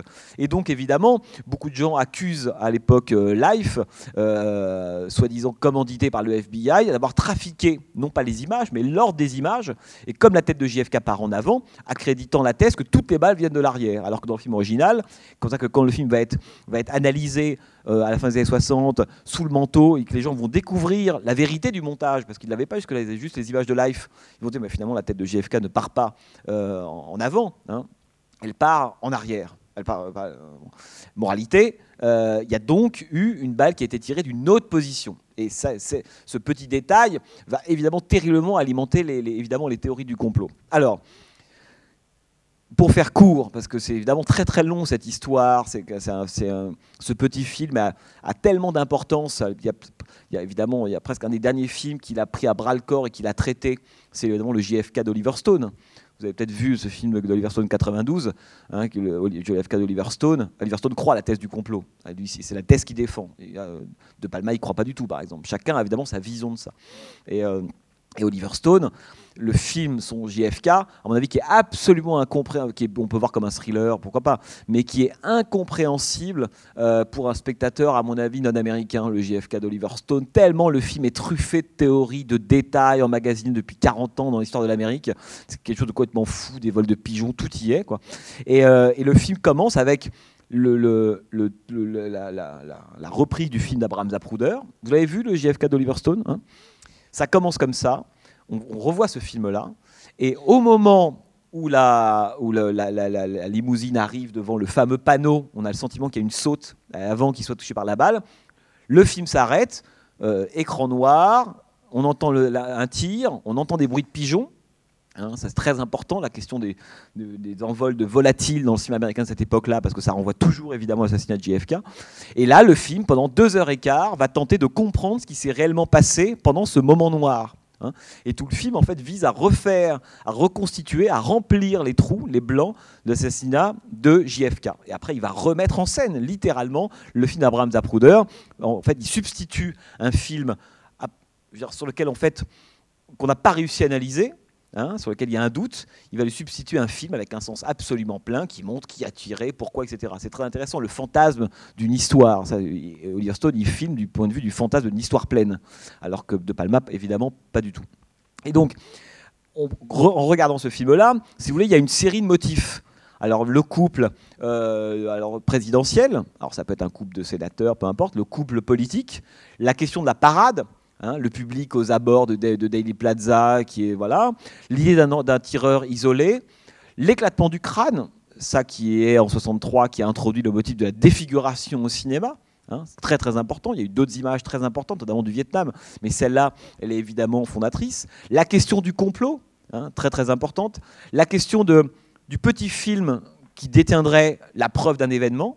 Ça, c'est quelque chose qui va, introduire, qui va infuser tout le cinéma américain des années 70. Ouais, chercher un petit film pour euh, se dire bah, tiens si on, l'analyse on va pouvoir c'est un mélange entre Zapruder et Blow Up quoi si vous voulez voilà la liste est longue je, je m'arrête là mais en gros, peut dire, si vous voulez, que quand vous revoyez maintenant la fin de of the Paradise, parce que je prends un exemple parmi d'autres, mais il faudrait reprendre, il y a beaucoup, beaucoup d'autres films, c'est que le couple, on l'a. En l'occurrence, Phoenix euh, et Swan jouent dans le film, alors j'y reviendrai, c'est un peu plus subtil que ça, l'équivalent de Kennedy et Jackie Kennedy. La corolle rose énorme, à un moment donné, hein, dans lequel vous avez vu cette, très belle corolle rose, est évidemment un renvoi plastique à, au tailleur de Jackie euh, Kennedy. Le tireur embusqué que vous voyez, c'est la vision d'Oswald que nous on ne voit pas. Hein. D'ailleurs, le film cite aussi, alors ça c'est un peu compliqué, mais il cite aussi un autre film d'un cinéaste qui s'appelle John Frankenheimer, qui s'appelle Un crime dans la tête. Crime dans la tête, un film de 62 qui raconte l'assassinat d'un sénateur en lice pour la présidentielle américaine. Et le film est une mise en scène de l'assassinat de JFK un an avant l'assassinat de JFK. Quand JFK est assassiné, on demande évidemment au studio de retirer le film de l'affiche. C'est quelque chose qui est évidemment complètement fou. Hein. c'est que le film avait montré l'assassinat de JFK, son modus operandi, un an avant. Vous imaginez que quand JFK était assassiné, hors de question de laisser un crime dans la tête. Très très grand film, Manchurian Candidate en anglais. John Frankenheimer, sur les écrans. Et donc là, De Palma repart aussi à la source de l'assassinat de Kennedy, en l'occurrence ce film-là. Hein. alors là, il faudra avoir le temps de, le revoir, mais il cite aussi très directement le film de, si vous voulez, de, John Frankenheimer. Après, on se dit, oui, mais où est Oswald, la question c'est qu'une fois qu'on a repéré tout ça, la parade, l'assassinat en direct à la télévision, hein, qui renvoie évidemment à cette idée que la séquence va être filmée, hein, le, mariage, et c'est là, bon, une fois qu'on voit, on a identifié, on se dit oui, effectivement, oui, je vois très très bien, etc. Après, ce qui est intéressant, c'est de se dire, au fond, deux choses, parce qu'on ne va pas développer ça pendant des heures, mais deux choses. La première, c'est que euh, là où la séquence, parce que c'est gentil de remettre en scène une séquence, mais la question c'est de faire avancer le public, quoi. C'est, de se dire qu'est-ce qu'on apporte, hein, quel commentaire on apporte sur l'assassinat de JFK en faisant ça. Alors il en fait plein de Palma, mais je retiendrai là pour l'instant que deux. Le premier, c'est ce que je vous disais au tout début, c'est que à l'époque où le film de Abraham Zapruder sur cette JFK apparaît, il y a cette croyance, cette vieille croyance, selon laquelle, en fond, il y, a une distinction entre le vrai évidemment, et le faux, et que la, vérité d'un événement, hein, elle est captée par la caméra ou son enregistrement. Autrement dit, à l'image, ce que je vois, je filme une chaise, c'est une chaise. Hein, que, euh, alors qu'à l'époque du film Abraham Zapruder, il y a aussi des gens qui ont accusé euh, le FBI ou d'autres officines d'avoir maquillé le film, et notamment d'avoir exagéré la tache de sang Hein, du crâne de JFK. Certains pensent que c'est un effet spécial. C'est assez génial, on n'en sort évidemment jamais. Évidemment, il, est aussi, bien la preuve du vrai que la preuve du faux. Tout dépend de quel point de vue on se place. Pour certains, la tache rouge est exagérément importante euh, par rapport à la balle qu'aurait tiré le fameux fusil euh, d'Oswald. Donc certains disent, cette séquence-là, ce n'est pas la preuve de la réalité, c'est la preuve du faux. Et vous comprenez bien qu'on n'en sort évidemment jamais. Et la preuve du faux devient la preuve du vrai, et vice-versa. Donc ça c'est intéressant parce que ce que dit De Palma là-dedans, en mélangeant en permanence le faux et le vrai, hein, le, pire, le réel du spectacle, soi-disant sa vérité comme un événement presque euh, euh, du, spectacle lui-même. Hein. le réel, c'est le coup du spectacle. il est en train de nous dire quoi? Il nous dit bah, finalement l'assassinat, l'éclatement du crâne de JFK, le fameux Z313, c'est le nom de code si vous voulez. Quand vous dites 313 à un Z313 américain, il sait très bien que ça renvoie au fameux photogramme où son crâne explose. Voilà. C'est un truc qui rentrait dans la culture pop américaine aujourd'hui, c'est le Z313. Il y a même des groupes de musique qui s'appellent Z313. Bon. Et euh, quand vous dites Z313, euh, on peut penser, c'est le commentaire de De Palma sur le film Zapruder, c'est que ce moment-là, finalement, c'est un moment qui amplifie c'est ça qui est intéressant. Le faux qu'est le film d'Abraham Zapruder. Le faux dans le sens où finalement on aura beau enquêter à l'infini sur le film, jamais, au bout de cette enquête-là, on aura la connaissance de la vérité de l'événement. C'est pour ça que De Palma dit c'est un leurre. plus on enquête sur un film, plus on produit, alors indépendamment même de la question du complot, plus on produit quelque chose qui est de l'ordre, non pas du faux, mais où vrai et faux se mélangent. Alors qu'un cinéaste comme Oliver Stone, lui, croit encore à ça. C'est un basinien, si vous voulez. Oliver Stone, il croit qu'il y a le vrai, il y a le faux. Que quand on filme quelque chose, que ce quelque chose est et existe. Il y a une trace dans le réel. De Palma ne croit pas un quart de seconde à ça. Il n'y croit pas du tout. Pour lui, le cinéma, l'image, ce n'est que du mensonge, sans arrêt, sans arrêt, sans arrêt. Donc, ce premier commentaire est intéressant parce que c'est une façon de dire, finalement, euh, ceux qui analysent le film d'Abraham Zapruder en espérant qu'il y a un secret qui est dans ce film-là et que ce secret va nous raconter, nous révéler l'histoire, De Palma dit pas du tout on est dans une spirale du faux et du vrai, et que le faux alimentera le vrai. En tous les cas, on est dans cette espèce de tournoiement dont je parlais tout à l'heure, qui fait que ce que vous appelez vous le vrai, c'est un moment génial du faux. Donc on n'en sortira pas. Ensuite, il y a un autre commentaire qui est un commentaire politique de Brian De Palma à partir de Phantoms of Paradise sur la personnalité de JFK. C'est que euh, vous comprenez bien que si on se dit que Jackie Kennedy, c'est Phoenix, d'accord, euh, l'innocence, elle est belle, euh, c'est la seule qui a, bon, elle s'est un peu droguée, mais bon, à peu près intègre, elle a vu que, bon, au grosso modo, elle, ça passe. Par contre, si on se dit que JFK, c'est Swan, ça devient beaucoup plus problématique. Et évidemment, et De Palma a été, bon, là, il comme beaucoup de, de, gens de sa génération, il explique très très bien, il dit, mais finalement, Kennedy, ça a été Camelot, quoi. Hein ça a été euh, le royaume absolu, tout allait très très bien, etc. Et au fil des années, on s'est rendu compte combien, il le dit texto des entretiens, combien Kennedy nous a, nous a menti, combien cette espèce de soi-disant âge d'or était déjà un âge complètement corrompu. Hein. Autrement dit, Phantom of the Paradise est un film extrêmement critique sur la figure de JFK et de qui a eu beaucoup, beaucoup d'ouvrages qui ont euh, raconté euh, combien euh, JFK, c'était pas Alice au Pays des Merveilles, quoi, si vous voulez. Hein. Il y avait beaucoup d'histoires sombres entre son père, son frère, ses rapports avec les femmes. Et peu à peu, on s'est rendu compte que, en gros, JFK, moment d'innocence, l'île aux enfants, si vous voulez, paradisiaque de la, du moment américain, et puis quand il, est assassiné d'un seul coup, on plonge dans le cauchemar, c'est pas vrai. Hein, c'est que ça, c'est le point de vue de Palma, c'est le point de vue de Clint Eastwood. Un monde parfait. Le titre Un monde parfait, c'est évidemment une satire du monde tel qu'il était à l'époque de JFK. Hein. il est tellement parfait que les, familles battent leurs enfants, euh, qu'on assassine des gens à vue, etc. Alors qu'il y a dans la mythologie dans l'imaginaire, dans la mythologie américaine, cette idée que JFK a, été le dernier à incarner une forme d'innocence et qu'après lui, cette innocence a été rompue. Hein. Et alors c'est intéressant parce que quand vous revoyez un film comme American Graffiti de George Lucas, par exemple, George Lucas croyait à ça aussi.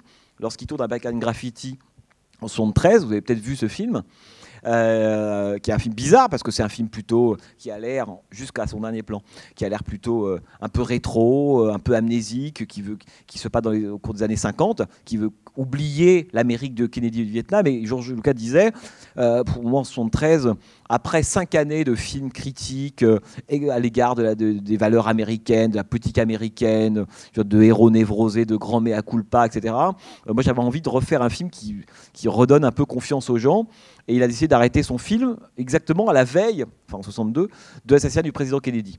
Comme si pour lui, en fait, l'âge d'or, c'est intéressant, hein, l'âge d'or, c'était avant Kennedy. Et le jour où Kennedy est assassiné, euh, là, l'Amérique plonge dans le cauchemar. Sachant que pour ces gens-là, le Vietnam, euh, c'est à cause de la mort de Kennedy. Enfin, plutôt, c'est qu'il y aurait eu Kennedy, il n'y serait pas allé.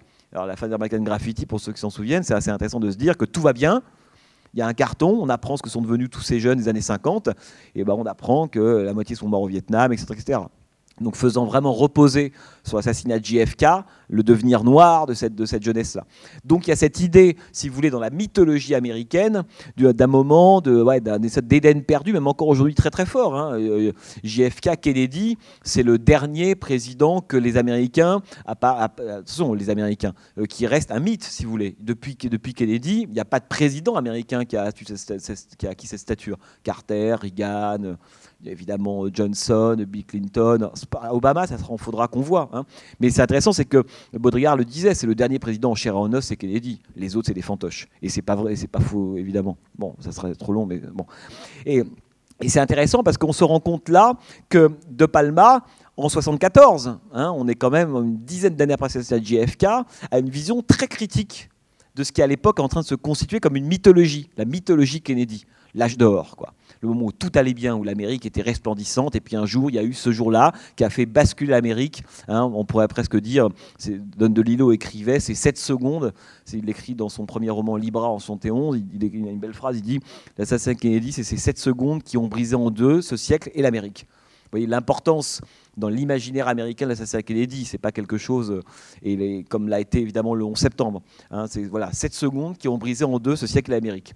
Et ce que racontent évidemment des gens comme De Palma ou, d'autres, c'est dire finalement, y a, on n'est pas passé du, blanc au noir. Il y avait déjà des zones d'ombre. Mais après, la question évidemment qui est importante, c'est de se dire oui, mais qu'est-ce qui fait l'histoire? Est-ce que c'est la réalité de l'histoire, qui peut être discutée en fonction des historiens, ou est-ce que c'est la mythologie? Hein, souvenez-vous de cette phrase de John Ford dans L'homme qui tue Liberty Valence hein, si la légende est plus belle que la vérité, euh, imprimez la légende. Et le problème, il est là. C'est que normalement, la, mythologie a un effet retour sur l'histoire. Et elle fait l'histoire autant hein, que la réalité, de certaine façon. C'est pour ça que ce que je vous dis là, je veux surtout pas qu'on pense que j'oppose histoire réelle et puis mythologie de l'histoire. Non.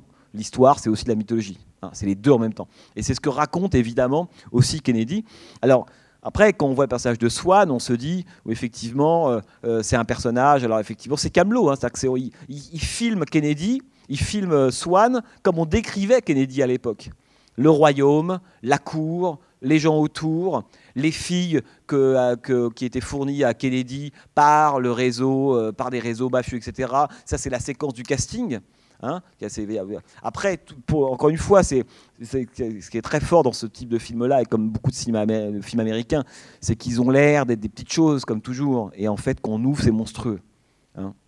Nous, parfois, en Europe, c'est effectivement un peu, souvent un peu l'inverse. Bon, c'est énorme, puis on arrive, c'est une souris. Là, non. Là, que quand on rentre dans un film comme Fantôme, on se dit, on voit, évidemment, ça raconte tout ce qu'on s'est dit, les influences littéraires, les genres, tout ce qu'on veut. Mais plus profondément, il attaque, si vous voulez, vraiment, au fond, vraiment ça. Alors après, évidemment, il y a une chose, c'est que la défiguration de Swann, c'est une citation, évidemment, de la défiguration de JFK. Et lorsque, lorsqu'il prend la balle dans la tête, et lorsque euh, Jackie, euh, Jackie euh, Phoenix dit à Swan, mais your face, what happened to your face? Il lui dit ça, à un moment elle le voit. Ça, c'est une reprise quasi directe des témoignages de Jackie Kennedy, qui, devant la commission Warren, explique ce qu'elle dit à ce moment-là lorsqu'elle voit son mari, elle se tourne vers lui et dit Mais qu'est-ce qui est arrivé à ton visage Lorsqu'elle va chercher son bout de crâne, parce qu'elle est, euh, c'est assez atroce, parce que Jackie Kennedy, évidemment, euh, elle reçoit euh, des, bouts de crâne de son mari sur son tailleur, elle ne le change pas pendant la journée. À bord d'Air Force One, elle est là alors que Johnson prête serment devant le cercle de JFK, et Jackie Kennedy arrive évidemment à, Washington, toujours le tailleur rempli des bouts de cervelle de son mari.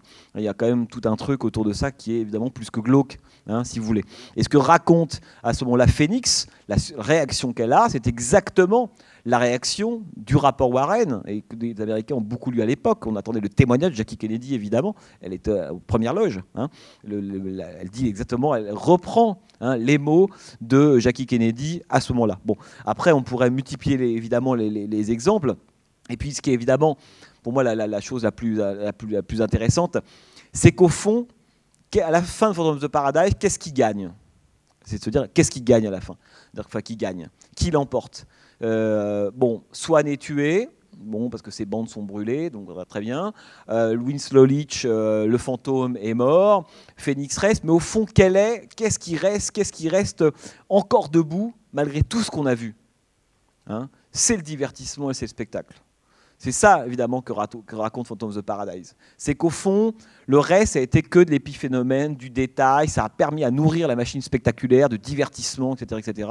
Mais ce qui tient debout, alors qu'ils sont tous, vous avez vu la caméra, c'est très, très beau, hein. de toute façon, la caméra s'envole, tous ses bras levés, c'est une vision quasiment mythologique de la, de la foule de zombies abétis par le spectacle. C'est ça aujourd'hui. Enfin, je veux dire, quand vous allumez la télévision, on a l'impression de voir ça toute la journée. Hein. bon. Et c'est assez beau parce que c'est le moment, c'est ce que nous dit finalement Brian De Palma. Il a ouvert son film avec le regard de fantôme, de Swan, pardon. Hein, il, filme à et il le clôt avec le regard impersonnel du, spectateur zombie devant un spectacle total. Vous voyez ce que je veux dire? Et ça, ce qui gagne à la fin de de Paradise, c'est évidemment le, spectacle, si vous voulez. Voilà. Ouais. Ce que j'ai trouvé surprenant dans le petit film sur, sur l'assassinat de Kennedy, c'est que quand il est touché, la voiture continue à avancer. À la même vitesse, comme, comme si rien ne s'était passé. Ça, ça m'a beaucoup surpris dans cette, dans Alors, cette séquence. Alors, euh, alors c'est compliqué parce que, si vous voulez, dans toutes les théories, ce qui- la- le problème, c'est que tout dépend comment on regarde ce film. Voilà. Soit on le voit comme un film vrai, c'est-à-dire euh, qui euh, n'a pas été trafiqué. Voilà, c'est possible. Euh, auquel cas, on se dit effectivement, comment se fait-il que la voiture ne ralentisse pas? Témoignage des policiers qui, au contraire, certains vont dire le contraire.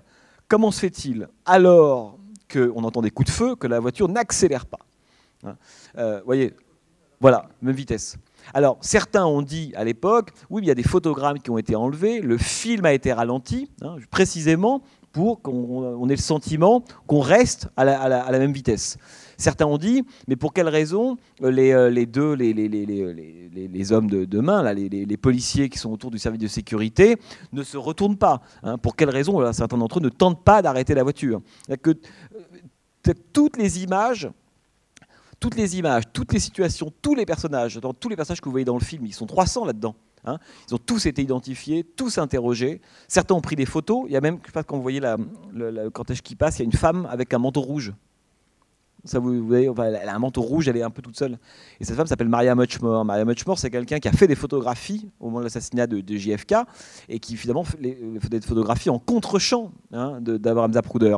Et c'est elle qui fait la fameuse photo où on voit l'autre côté de la limousine avec la butte, le côté Zapruder, la butte. Et c'est sur cette photo-là, euh, qui a été vue, revue et revue et multi-analysée, qu'on a sur la petite butte quelque chose qui brille. Voilà. Et là, vous imaginez, ça a été l'entonnoir. Tout le monde s'est rentré évidemment là-dedans. Certains ont dit, mais ça, euh, c'est la preuve que c'est la, lunette d'un fusil avec le soleil.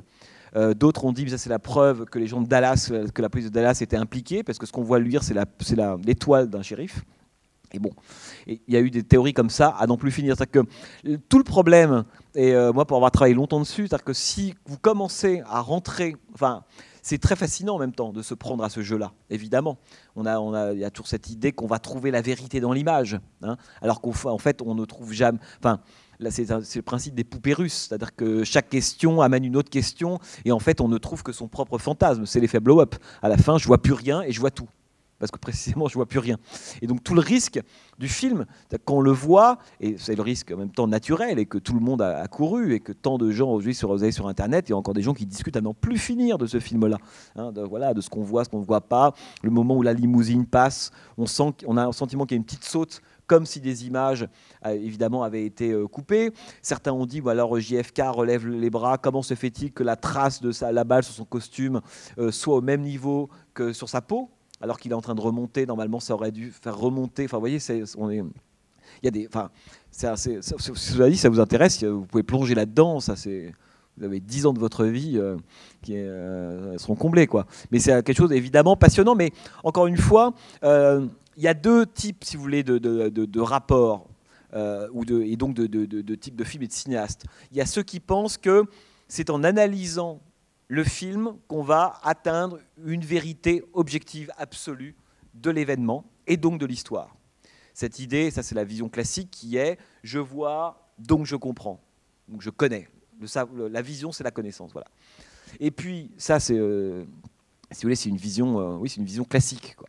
Et puis il y a une autre vision à laquelle appartient évidemment De Palma. Lui, ça fait très longtemps qu'il- le film de Zapruder ne l'intéresse pas du tout comme preuve ou en tout cas comme détenant un secret, mais ça l'intéresse comme un phénomène mythologique absolument fondamental.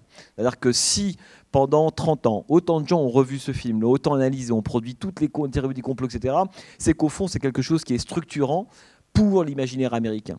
Hein, c'est ce que disait Don DeLillo, euh, de De Palma, si l'assassinat n'avait pas existé, il aurait fallu l'inventer, tellement il a produit d'images, hein, d'œuvres, euh, tellement la production culturelle à partir de JF, de cet assassinat, a été importante. Mais pour cette catégorie de cinéastes, si vous voulez, ou d'artistes ou d'intellectuels, hein, on les appelle comme on veut, euh, le film n'est qu'un moment du faux. Qu'à aucun moment, ils pensent qu'on va pouvoir, en analysant à la loupe, en- ralenti le film, on va pouvoir comprendre évidemment des choses. Sachant qu'à l'époque, il y a le film d'Abraham Zapruder, qui est évidemment le film qui va circuler le plus connu, euh, mais d'autres petits films sont réalisés, un peu avant, un peu après. Euh, certains ont filmé la, la- des bouts de la voiture arrivant sur Elm Street, c'est le, c'est la, la- la rue à laquelle se déplace le cortège présidentiel. Euh, D'autres ont pris des photos. Euh, ce qui est intéressant, et ça c'est la- l'histoire le montre, c'est que plus on a accumulé de documents photographiques euh, sur l'événement, euh, mais sur, sur ce moment-là, hein, euh, moins on a compris ce qui s'était passé. Hein. Et c'est ça qui est évidemment. Alors, la, la, la- la balance dont je vous parlais au début, elle est. J'aime assez, en fait, cette. euh, là, pour le coup, cette théorie Stephen King. C'est-à-dire qu'elle me plaît beaucoup. hein, parce que c'est très compliqué euh, de se dire que. D'accepter l'idée qu'il puisse avoir un déséquilibre aussi monstrueux.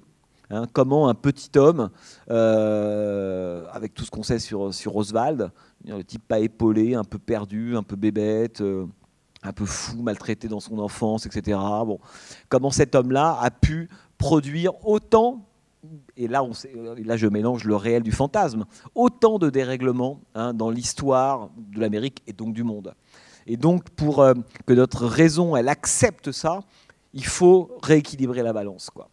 Et, et en fait, on se rend compte que, euh, et ça c'est vrai, que quand on s'amuse à y réfléchir un peu dans son coin, on se dit que le complot c'est rassurant. Parce que c'est à la hauteur de l'événement produit. Hein, on, se dit, voilà, il y a eu des complots, on comprend rien, on ne sait pas qui, comment. Mais dans notre tête, il y a quelque chose qui s'équilibre. Hein, C'est-à-dire qu'il y disons que ça, y a une sorte, ça donne un sens à l'histoire, hein, ça lui donne du poids. Alors sinon, on est juste du côté, du, côté de l'idiotie, mais au sens de, de Clément Rosset. Et la, la raison ne supporte pas l'idiotie, quoi. Et ça, c'est vachement intéressant. Enfin, je trouve ça euh, psychologiquement extrêmement intéressant, euh, l'affaire euh, JFK, quoi. C'est pour ça que ça a autant excité les cinéastes, évidemment. La matière, elle est en or. On a, c'est un mélange de, d'événements, de trucage, de faux, de réalité, d'images, euh, de nouveaux régimes d'images. Hein, c'est qu'il est évident que ce film-là, et on comprend pourquoi avec d'autres. hein, il y aura d'autres images qui, dans le cinéma américain des années 70, le nouvel Hollywood, vont compter, et notamment du Vietnam. Hein, Il y a des images du Vietnam, on en avait peut-être parlé il a- au, début, qui ont eu beaucoup d'importance. Euh, des icônes très importantes, évidemment. Mais rien n'a- n'a- n'atteint, évidemment, la- celle de l'assassinat de JFK. Et même la mort de Robert Kennedy. Hein, vous avez peut-être vu ça. euh, ça n'a pas du tout cette puissance-là. Qu'il y a, il y a, pour le coup, un avant et un après euh, JFK, non pas d'un point de vue politique historique, ça se discute, c'est ce qu'on disait, est-ce que c'était si génial que ça avant, si catastrophique après? C'est même pas de ça dont il faut parler. Il y a eu un avant, un après, du point de vue du régime des images dans euh, la culture américaine euh, après 63. Et comme y a, ça, ça a eu un impact phénoménal, ça a métamorphosé toutes les images. or, comme le réel se fait à partir des images, voilà, on est toujours pris dans cette espèce de serpent qui, c'est un cycle sans fin, quoi. C'est un cercle, euh, pour le coup, pas vertueux, mais totalement vicieux. quoi. Je vous ai totalement assommé. Là. C'est Z313 pour tout le monde. Ouais. Non, il y, y y a un truc qui est, qui est génial dans le film. Je... en fait, vous avez un micro, je vous entends pas bien.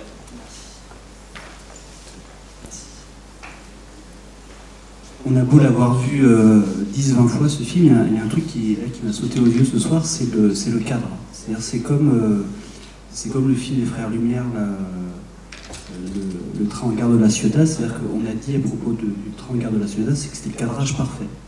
Et là, sur euh, le film de Zapruder, un truc qui m'a sauté aux yeux, c'est que c'est un truc très classique du cinéma, le panoramique, etc.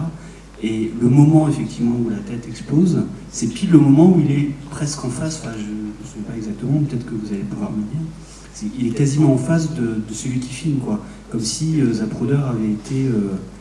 euh, il, il est vraiment au bon moment.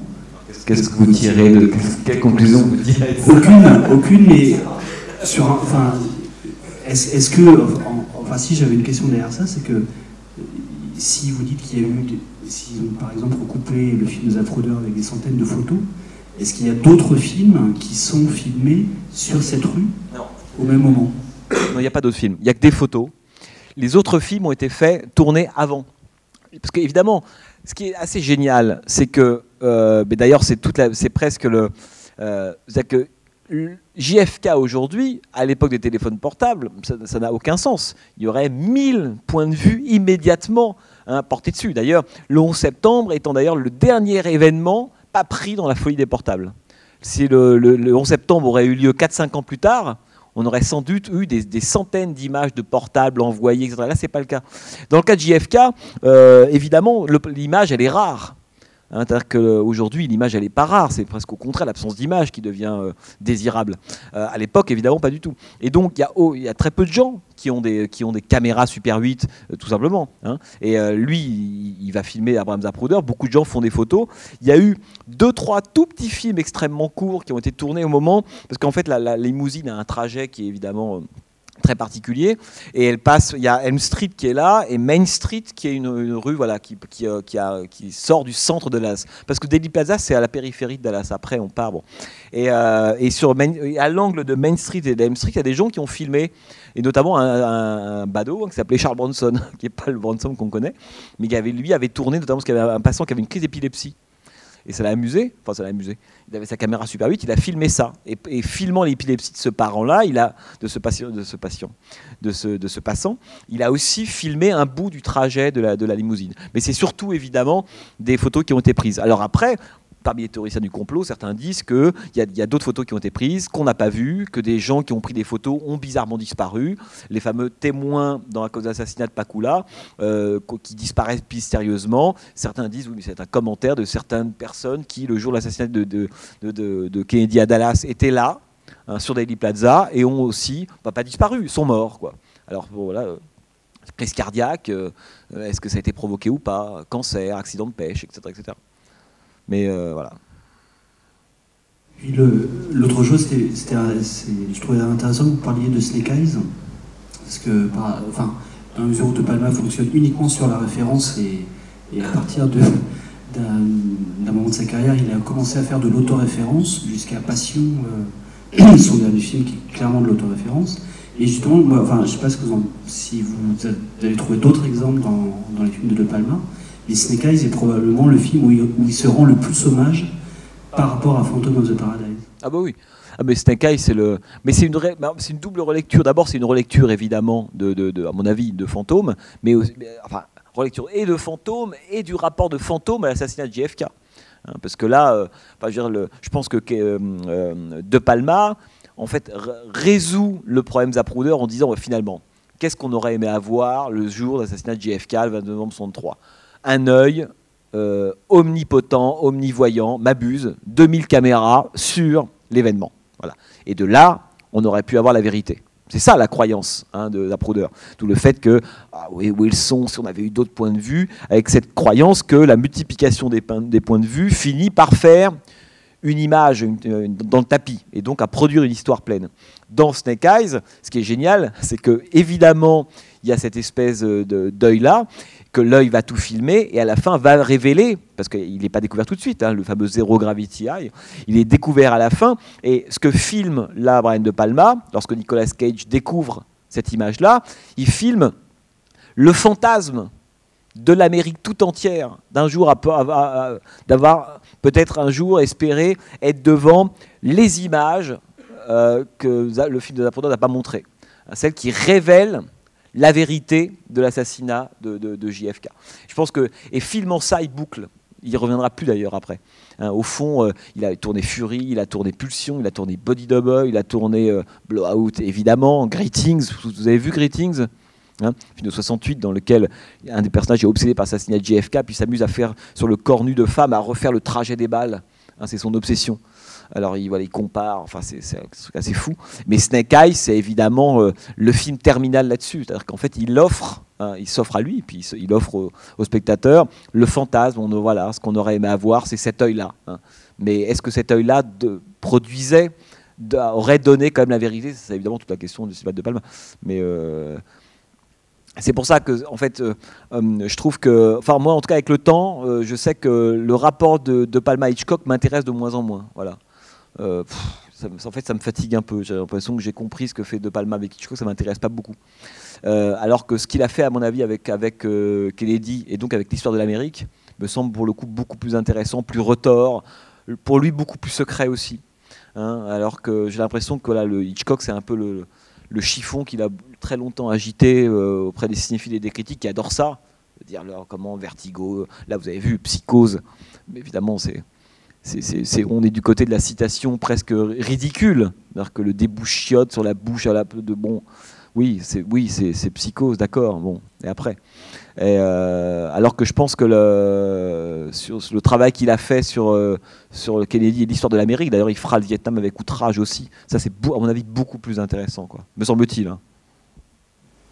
Vous avez cité Fury plusieurs fois, c'est un film de Frisson aussi. Ah bah oui. C'est un autre. Bah, c'est un autre. Alors, ce qui est intéressant avec le, parce que d'abord parce que Brian de Palma est un fan de Fritz Lang.